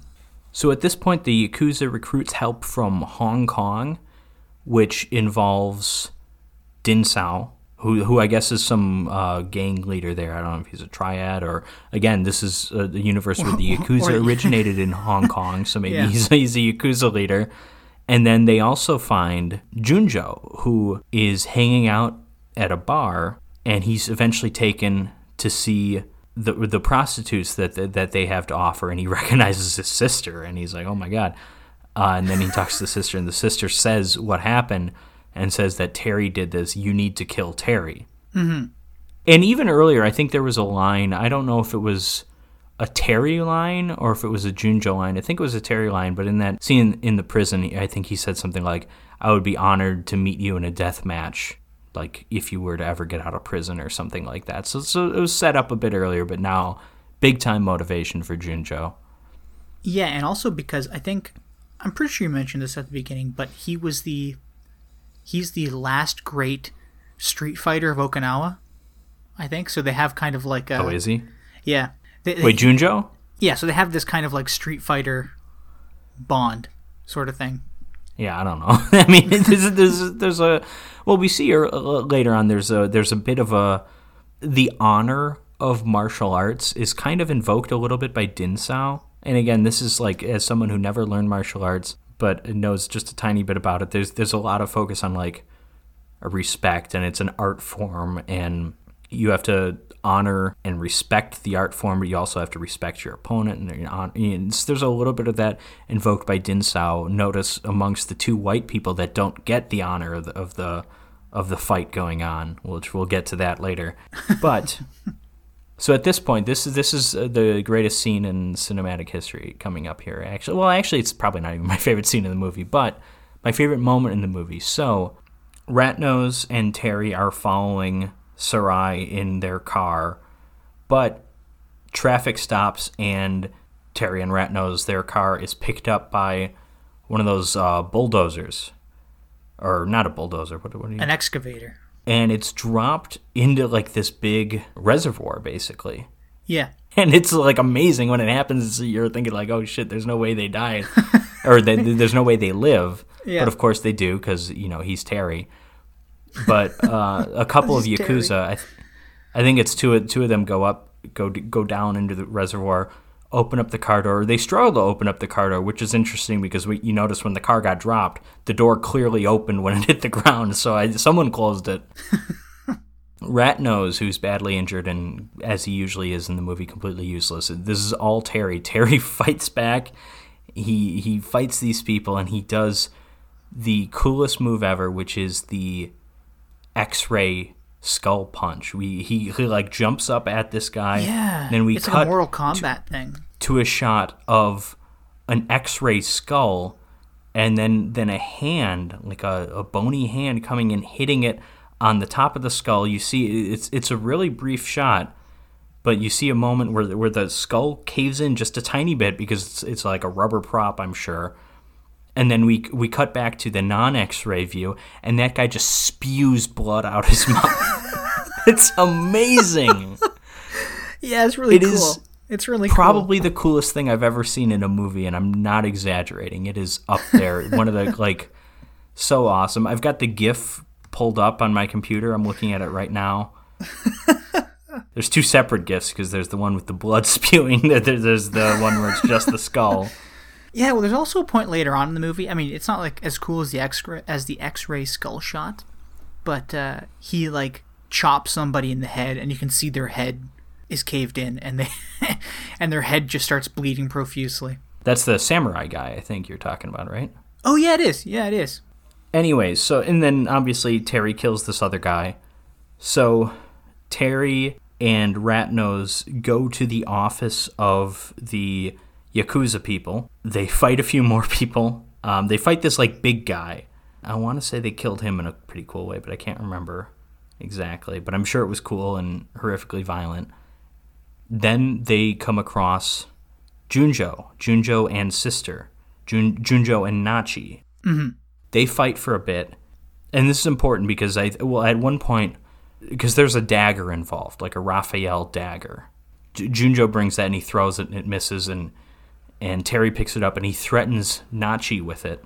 And Junjo has an important line where he says, You can't threaten me with her life because she would gladly die if it meant that I would kill you or something. And it's like, oh, that's kind of that's yeah, kind of yeah. harsh and brutal, but hey, it comes back later uh, in, a, in a big way. He's not wrong. He's not lying. Um, but Terry, before he can be defeated, which I'm not really sure if he's ever truly losing this fight, but he ends up jumping out the window onto the truck that Ratnose has started, and they take off. I don't know when they got this truck. I guess this is the the Yakuza truck that stopped in front of them that forced them to get picked up by the excavator, right? Because their yeah. car's obviously fucking totaled. Yeah. so then they head to. I don't actually know where they're going at this point, but meanwhile, Sarai is kidnapped and Sarai's own uncle has turned against her at this point, right? Isn't that what that scene was? Uh, yeah, I'm struggling to really remember. I have something written down about it, but because they're like pulling up to to a they're like pulling up to a home, or maybe not a home. Maybe it's the karate dojo. I didn't think that her was drivers her uncle. I feel. I thought it was the uncle because her drivers feel threatened, and then they start fighting, and then they take off, and then they stop in the road because the blind samurai and Din Sao are there, and it's Din Sao that kidnaps her. Yeah, well, I thought it was the um, there was like a guy who was like a part of her father's company, and he met with her. a few scenes. Yeah, but I. I we don't we don't see that guy. That's the white guy you're talking about, right? Because we don't. That guy doesn't really get involved until on the ship. I don't think. oh, I thought it was a I thought it was a Japanese man. Anyways, Oh, maybe we're talking I- about a different person then. I don't know, but either way, it's confusing. But you're right. She does get kidnapped. well, if if the uncle doesn't turn against her, we we never see the uncle again. We never see the uncle again at any rate, whether he turns against her or not. I thought he turned against her. I could be wrong. This is a little kind of um this this kind of section of the movie because they go to the samurai uh, because because I'm not really sure why they're following Sarai to begin with. I'm talking about Terry and Ratnose here because Sarai doesn't want them hired, but they're Yeah. following her. I don't know where Sarai is going, first of all. Then Terry, even though they should be trying to follow Sarai, they divert and go to the Yakuza hideout. Well, I guess because they want to kill people, but I don't know. Yeah, this, this section of the movie a little confusing. Sarai has been captured and she's held captive in this beautiful location alongside a riverbank there mm-hmm. on like a hill, not quite a cliff, but a very steep hill, and looks like a beautiful like a like a almost like a hotel room. This looks like a very nice yeah, that's what I was gonna say. It looks like she's holed up in a hotel. yeah, o- overlooking a river, and she notices that Terry and Rat Ratnose, who I don't know how they know she's there, but they know they're approaching in a boat, which is very loud, by the way. I want to point that out. It's, this is not a uh, stealthy entrance. Yeah, yeah. Meanwhile, that black guy that you named earlier, I don't remember the King. Stone. King Stone comes into the room, and I think he, he's supposed to just give her her food, but he decides to rape her. And while this is happening, Sorry, yeah. while this is happening, Terry climbs up the hill and then sneaks in and kills the guy. And how does he kill him? By ripping his dick and or balls off. Amazing Yeah. stuff. I understand this is the scene earlier that you said was a bit too much. I understand that. I perfectly get that. But I respect the hell out of out of a moment like this, you know? They went there. They went there. A lot of movies wouldn't. Yeah, I'll be honest. It was really impressive. It was really Yes. impressive to see. Uh, it was exciting. but as soon as it happened, Yeah. I was like, "Oh!" Like I, I, I clenched a bit. I kind of I- expected it. I kind of expected it. I, I did not know about this movie beforehand, but I kind of expected it because it would be like a fitting poetic death for this guy, right? Because he's the rapist and everything. So Yeah, it's like okay, all if the there's poetic justice in this film's universe, and there might not be. Because you can argue Terry deserves to die as much as anybody, but if there's poetic justice here, this guy's going to get it, and Yeah. he does. So Terry takes Sarai down to the boat. They're being swarmed by dozens of guards, martial artists, Din Sao among them. And Terry has them get away on the boat, and he stays back to fight. And you have kind of the first real Terry versus Din Sao action, which this is kind of set up as like a. I think his his two big real his his two real big competitors in terms of uh, you worthy adversaries in terms of martial arts skill are Junjo and Din Sao. yeah. Really, I mean, I mean, because everyone else is just like you know he's got the businessman villains and stuff to like him. yeah, pretty much. Even the um, you you brought up the blind samurai earlier. Uh, He sort of he's important later for something he does, but there's not really like a that's just like a one-off fight, I think. But anyways, at any rate, the fight is interrupted by the Yakuza people, and Terry is captured, where he's taken to the top of the cliff, tied to a, a tree, and is beaten. And uh, meanwhile, he has told he has told Ratnose to like wait at a specific spot, and after a while, Ratnose is he's getting worried because he hasn't arrived yet. So he goes out there try and see what's up. He then gets captured, but he's trying to speak to get them to release Terry, and he's even willing to give up Sarai's position, which Terry tells him not to do.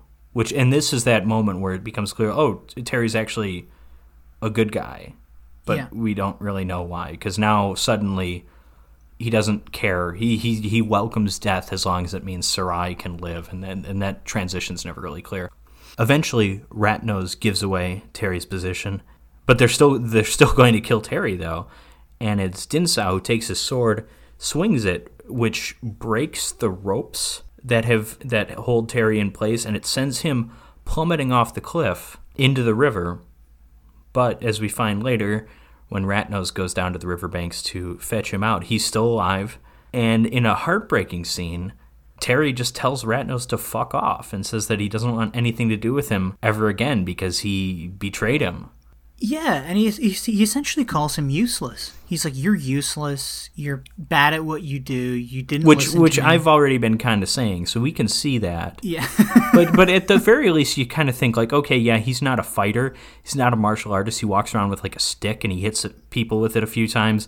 But really, he's not much of an ally in the fight. But you think at the very least, okay, this guy's like a loyal friend. He's a he's a ride or die, right? But no, he's not really, or at least he. I mean, he is, but he screws up massively, I guess. yeah, And I like that. It's kind of an it's an emotional scene actually for for this character that's kind of a goofy side character. He just starts screaming like Terry, and he's crying and crying, and, and it's it's kind of heartbreaking. He even he says like, "I'll be your slave for the rest of my life. Just let me redeem myself." we go to kind of an emotional beat that I don't think you expect from a movie where someone gets their dick ripped off by someone's hand, but we go there, and it gets even more emotional later, as I kind of alluded to. yeah. And I mean, you know, you, you genuinely feel bad for him. He's like a guy who's got nothing else in his life other than Terry. Right. Yeah. Because what's it, what's his backstory? There's like he I, he I think he he says some of it here. I think Terry like saved him from something, or like he like found him, and I, I don't know. There's like there's like a couple lines. I think it's in this scene where he kind of implies how far back they go or something, and I guess this heartbreak is short lived compared to what's coming up directly after this. Well, that's also pretty pretty short lived. It's it's it's a big it's a bigger, Yeah. more effective emotional scene. But in terms of how quickly we move on from it, that's also pretty short lived. I would say. I know I know the scene you're talking about because later we see Yakuza woman. She's taking Sarai to the docks to a ship, and this is I just want to point out. I, I this this bothered me. You know, it, it, I get it. Like you're doing a dubbed movie and you're not doing subtitles, but when we get an establishing shot that pops up and you get these Japanese characters that are clearly telling you what the location is, can we get a subtitle for that location, please? How Yeah. difficult is that? I know. I noticed one of those scenes. It was clearly Hong Kong because you could see from some of the boats in the water and some of the structures. Like, okay, this is Hong Kong. I recognize the iconography of the city, but like this, I assume is like Tokyo, but like Tokyo Bay or something. Like it, it's saying something. They probably even tell us the, the name of the ship because we get that scene later on when they're on the ship. It just shows the the big ship and again some Japanese characters on board. So they probably told us what the name of the ship is. Not that that's that important. Maybe they just told us where they are in the water. But this is where so Terry has followed Sarai, but this is where he runs into the blind samurai, and they have a little bit of a fight on this big dock pier loading, you know, area. And hmm. then some random asshole comes in on a motorcycle, just like kind of out of nowhere. And the blind samurai swings his sword and hits him, and the guy crashes into the wall and just hits the deck. and then Yeah. the, the fight it, it's it's like kind of random but then the fight continues. Terry of course kills the blind samurai. You mentioned it. He like hits him on top of the head which like crushes his skull in and there's a lot of blood. And then he goes and sees that it's ratnose who has arrived on the motorcycle trying to redeem himself. And it Yeah. looks like he didn't really have a plan. He just he was just coming to save the day. Yeah, he, kind of just got in the barreled- way. Yeah, he barreled in there straight into his sword and then collapsed. Yeah, you got you got to admire the effort, but you got to question the, the the methods, I guess. Anyways, this is an emotional scene because we even see uh, Terry even cries. He forms tears in this scene, which you know Terry not exactly the most in tune with his emotions male character. Mm-hmm. You you can see even when he condemned Ratnose earlier, like I'm sure he felt bad about it. Like I'm sure he has a lot of. Th- this is a, a true friendship, and he just, but he felt betrayed, and now he feels, uh, you know, a good sense of honor that this that this character has come back to try and redeem himself, but it's just ended horribly, of course. So all of the Yakuza and the evil people are, are aboard the ship. They bring her to her, I guess, her lawyer or something, who she recognizes, and she's happy to see this is a white guy. And she's like, "Oh, you're here." And then the guy's like, "Hey, I need you to sign this. You're I think she's like explaining her story like, "Oh, they kidnapped me. I didn't have anything to do with this." But like he's clearly in on it with them. Mm-hmm. He gives her a contract. He says, "You need to sign this. This will give all of the money to the yakuza."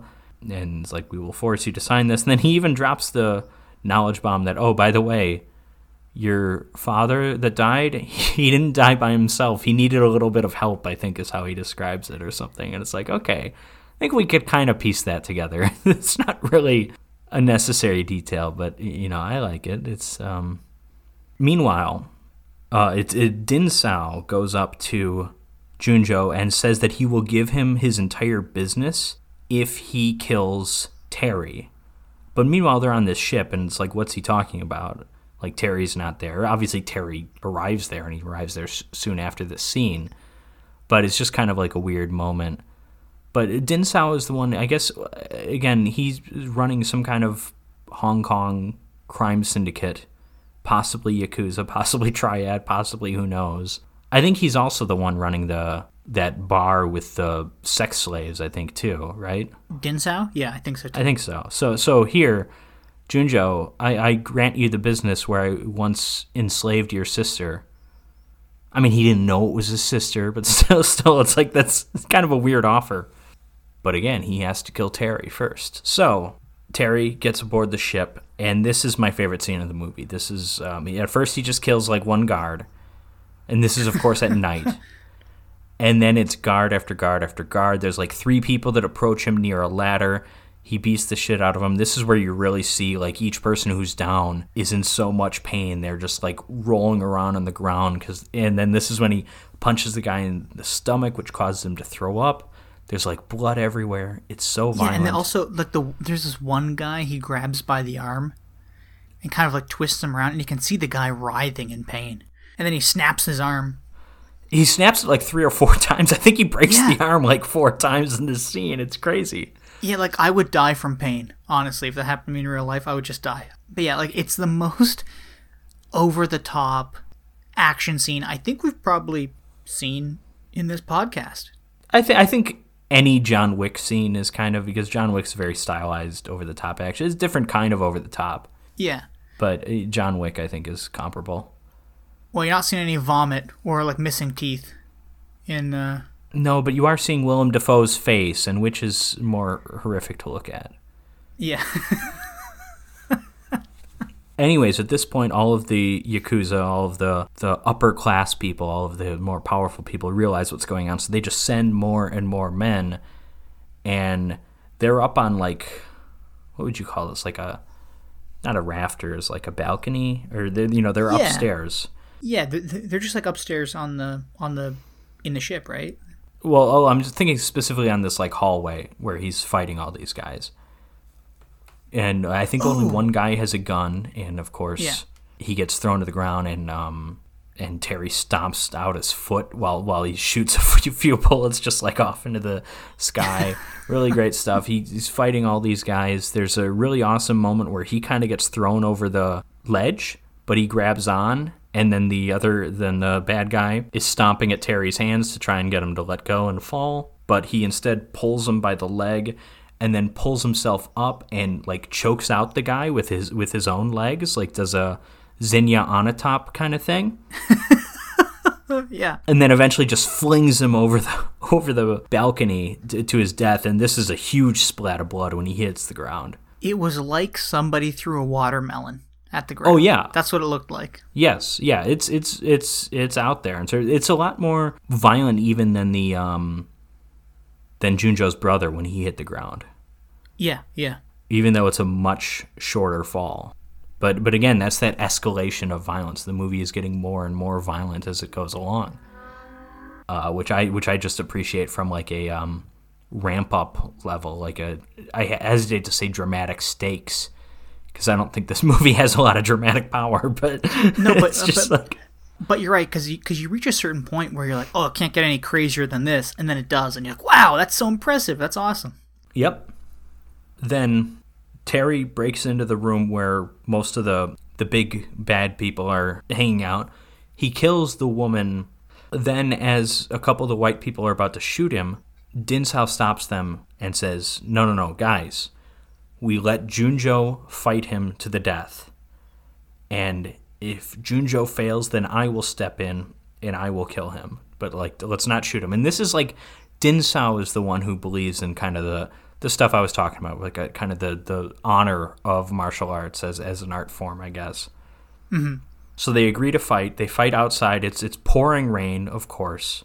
And then so it's and well, uh, first off, Terry says like, if I win, I get to take the girl, and we just go away. Yeah. And they agree to it. But meanwhile, there's these two white guys who are, you know, they have second thoughts. And as these two men are fighting, Junjo and Terry, one of the guys shoots Terry in the back, which pisses off Din Sao. Din Sao just takes out his sword and slices up those guys because they had no respect for the honor. And I like this as like a white people don't get it moment, you know?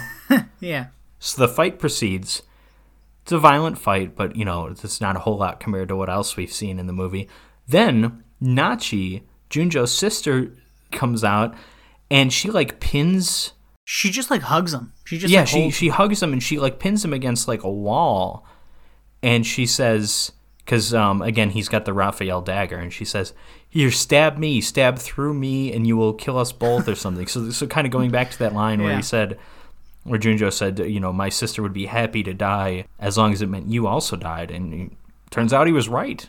I mean, she is happy to die. so he stabs through his own sister's back, killing her and severely wounding Terry, who who steps away very battered, but not dead quite yet, and he falls to the ground. Sarai, who recognizes obviously that you know if he dies, she's screwed. She tries to get him up, but it doesn't work. And then then Junjo goes in for the final blow. Right? He's Terry's on the ground, and he's gonna just stomp on his head, or he's gonna punch him in the head. I think because he, he, he leans in. But as he's doing that, Terry turns his head a little bit, and then he reaches up, grabs Junjo by the throat, and then rips it off. yeah, yeah, rips his throat right out. What I love about that is it doesn't just end there. We get this shot of Terry still on the ground holding this like throat in his hand. Yeah, in between the camera and his face is this like throat which is who knows like a goat you know something from a goat or a cow or something. And he's just holding it and he just starts kind of like laughing like a maniac like a crazy person. And then that's pretty much how the movie ends yeah, yeah. It, Din Sao doesn't step in and fight anymore, right? Din Sao, Din Sao's still alive, but yeah. So Din Din Sao re- recognizes that okay, this guy has earned his victory, so he's not there. And and then as the cr- uh, credits before the credits kick in, it says the end for now, and you know this is because obviously by the time this movie was released in the U.S., I'm sure the sequels, or at least one sequel to this movie, had been made, so they were getting you ready for that. And they said he'll return in the Revenge of the Street Fighter. I think is the Yeah, name of I- the first I- I- sequel. yeah, There's also the well, it's a re- no, it's Return of the Street Fighter. And then there's the Street Fighter's Last Revenge. It's a trilogy. There's also a couple spin-offs. There's like Sister Street Fighter or Lady Street Fighter, which might be the same movie and just alternate titles. They might be two movies. One or both of those might have sequels. I don't know, but there there's a Street Fighter cinematic universe out there if you if you want to find it, folks. But that is the Street Fighter. Jim, what did you think of it? it is a fun, action-packed, gory bloodbath of a movie that surprises you with how gory it is. I think it's great. I was genuinely on the edge of my seat for most of it. I really wanted to know how it how it uh, how it ended. Yeah, all, all the fighting in it was really impressive. Uh, my favorite fight scene was probably Terry and Kendo at the Oh, dojo. Masaoka, yeah. Yeah, I thought that was great. Everything was just so interesting to watch. And again, like being so violent, I don't want to say it made it more enjoyable, but it did. Like, you know what I mean? Like there was more there was more weight behind everything. Yes, because this, I think, if you look at it, especially because we haven't seen a truly great martial arts film yet on this podcast in terms of, you know, Game of Death. There's some great martial arts sequences, but it's this weird Bruce Lee is dead and we're capitalizing off of him kind of movie. Yeah. And then Dolomite obviously is some of the worst martial arts ever captured on film. and then John Wick, it's like there's martial arts, but it's more about the gunplay. This movie, I think there's an argument to be made. I don't think it's a great martial arts film. I don't think the actual martial arts, the choreography, I don't think is that great. It's good enough. Mm-hmm. And I think so I think it makes up for maybe its deficiencies in that department with the horrific violence. It becomes this like ultra violent like Lucio Fulci if Lucio Fulci directed a martial arts movie thing and I, I love that. I, I haven't seen a movie like this. Because the Bruce Lee movies, those are all there's those are PG movies. There's a little bit of blood, but like the most violent thing that happens there is Chuck Norris gets some of his chest hair ripped off. Like those aren't really violent, yeah, well, and, and I'm sure uh, the raid is more violent than those, but it's still not this. Yeah, I mean, with a martial arts movie, you expect the movie to be about the martial arts. This movie is about the outcome of the martial arts. This movie's about the gore. You know, this movie's about how badly people can be beaten up, you know? Like and again, I just think of that guy spitting his teeth out in like a river of blood coming out of his mouth. Like it's just right. so it's so brutal, but it's just so fun to watch, you know? I don't want to sound like a serial killer, like, oh, I love blood and people spitting teeth out. But yeah, I, I just thought it was great. I, I really enjoyed it. It's again, this movie was kind of what I was expecting it to be in what I knew about this movie, and yet I don't have a problem with that. It was everything I wanted it to be and kind of more. Like it was, yes, it was very entertaining. I thought the scene when he snuck onto the ship was incredible. It just kept going because he takes out yeah. like three or four people and like, okay, this is an exciting action scene if it ends here. But no, then it's a couple dozen more people and it just goes on for so long and it's like this it, it's it's like you're watching The Terminator. And that's really oh, what it sure, felt yeah. like and that that's what Terry is and that's really fun to see. It's it's you have a guy motivated by well, actually, I, I guess at this point, he's not really motivated. That's the thing. Yeah, that's part of the magic of it, and we'll get yeah, to that. He's just a guy that can't about... be stopped. Yeah. So, uh, Jim, which of these two movies did you prefer? You know, usually I thought I thought I was going to pick Big Trouble in Little China because I love that movie, but I have to go with Christ. What's the name of this movie again? the Street Resident Fighter. okay. yeah, I I have to go with the Street Fighter. It was just something that I wasn't expecting. It blew me out of the water with its really knocked over your the teeth top out, action eh? and gore. Yeah. yeah, again. Oh, shut up. I mean, for, for, the most part, the only thing I knew about this movie was I knew it was violent. I knew Sonny Chiba was in it, and I knew the skull punch, the X-ray skull punch. That was about it. I didn't realize that the X-ray skull punch was like the eighth most violent thing that happens in the yeah. movie, which is kind of amazing. Yeah, yeah, it, it was all just really impressive. I was, and then even like when you learn that this came out in '74, well, it's wow. Japan. You know, this this goes along with kind of the running joke of this podcast. I've mentioned Japanese cinema to me is exclusively made up of big monster costumes stomping on miniatures and the most horrifically violent things you've ever seen. This movie sticks in line with that. This has more in it common does, yeah. with the Takashi Miike movies than it does with the Bruce Lee movies, you know? Yeah, absolutely. In terms of just like this isn't like this isn't your granddad's martial arts picture. Yeah, it was uh it was it was something. Much like I tell everybody to go out and watch Big Trouble in Little China if you haven't seen it, I'm now going to start recommending this movie to people. I'm like, "Oh, you want to see some crazy fucking movie?" I, I will recommend this movie to many people too, but I, but there is a limited audience with this one. There yeah. is it, this does not have the broad appeal that Big Trouble in Little China has there will be people that are turned off by this movie. This movie is, uh, I know I mentioned this earlier. I don't know if it was one of our episodes or one of our commentary tracks, but I talked about the um, Red Letter Media has referred to this like a few times, not often. But the, the, the idea of a grandma movie, which is the, the type of movie yeah. that like anyone can watch, including your grandma, this is not a grandma movie. This is the furthest thing from a grandma movie. This will kill your grandmother. So I think I, I, will recommend this movie as well, but I'm definitely aware that it has limited appeal. But I am going to agree with you. I did prefer this movie to Big Trouble in Little China. It was relatively close for me, mm-hmm. but I couldn't deny this felt truly unique unique in terms of I haven't seen a martial arts picture quite like this and it was a fresh experience. I mean, Big Trouble in Little China felt pretty fresh too because I hadn't seen it in so long. The interesting thing here is that we have two movies that are pretty unique I, I wanted to say I what I really like about this, and this will kind of go into our my next question because obviously we're going to discuss does this work as a drive-in double feature. I'm going to say yes, and one of the big reasons is because we have two very very they're, they're different, but they're also just unique protagonists in terms of if you're making a traditional adventure picture, a hero. These are not the characters you would have as your leader and, and or as your mm-hmm. lead character. In Big Trouble in Little China, we have this bumbling idiot. This um, again, Ash in Army of Darkness, I think, is a good comparison.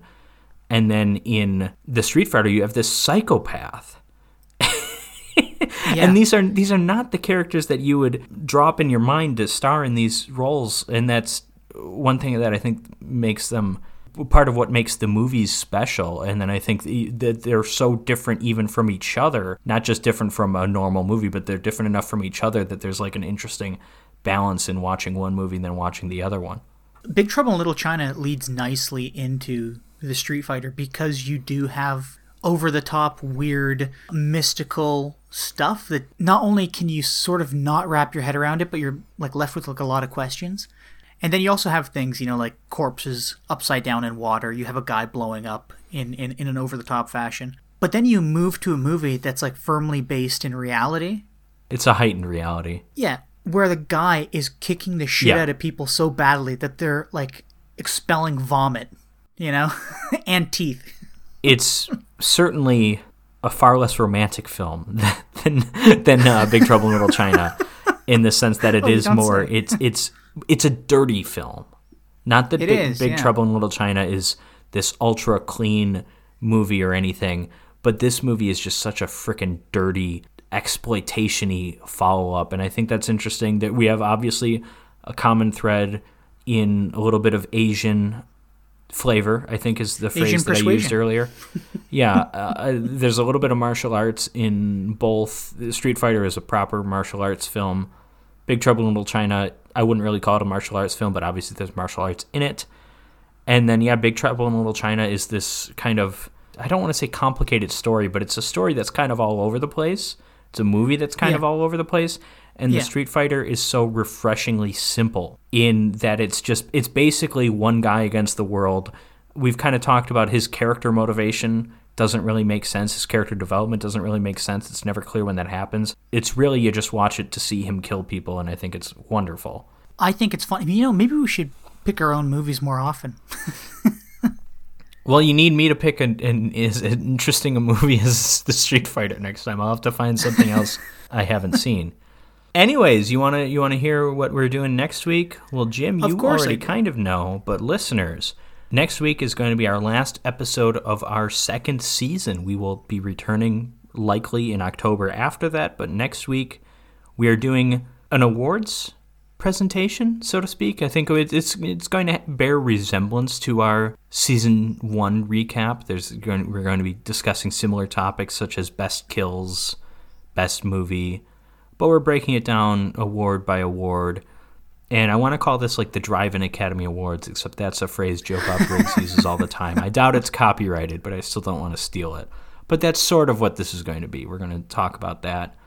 Thank you for joining us, Jim. Thank you for joining me on this wonderful journey into Asian culture, whether it be fictional John Carpenter imagine John Carpenter's imagination of it or Sonny Chiba's imagination of, of it, his interpretation of how easily Japanese men can be killed and how in, in such violent ways.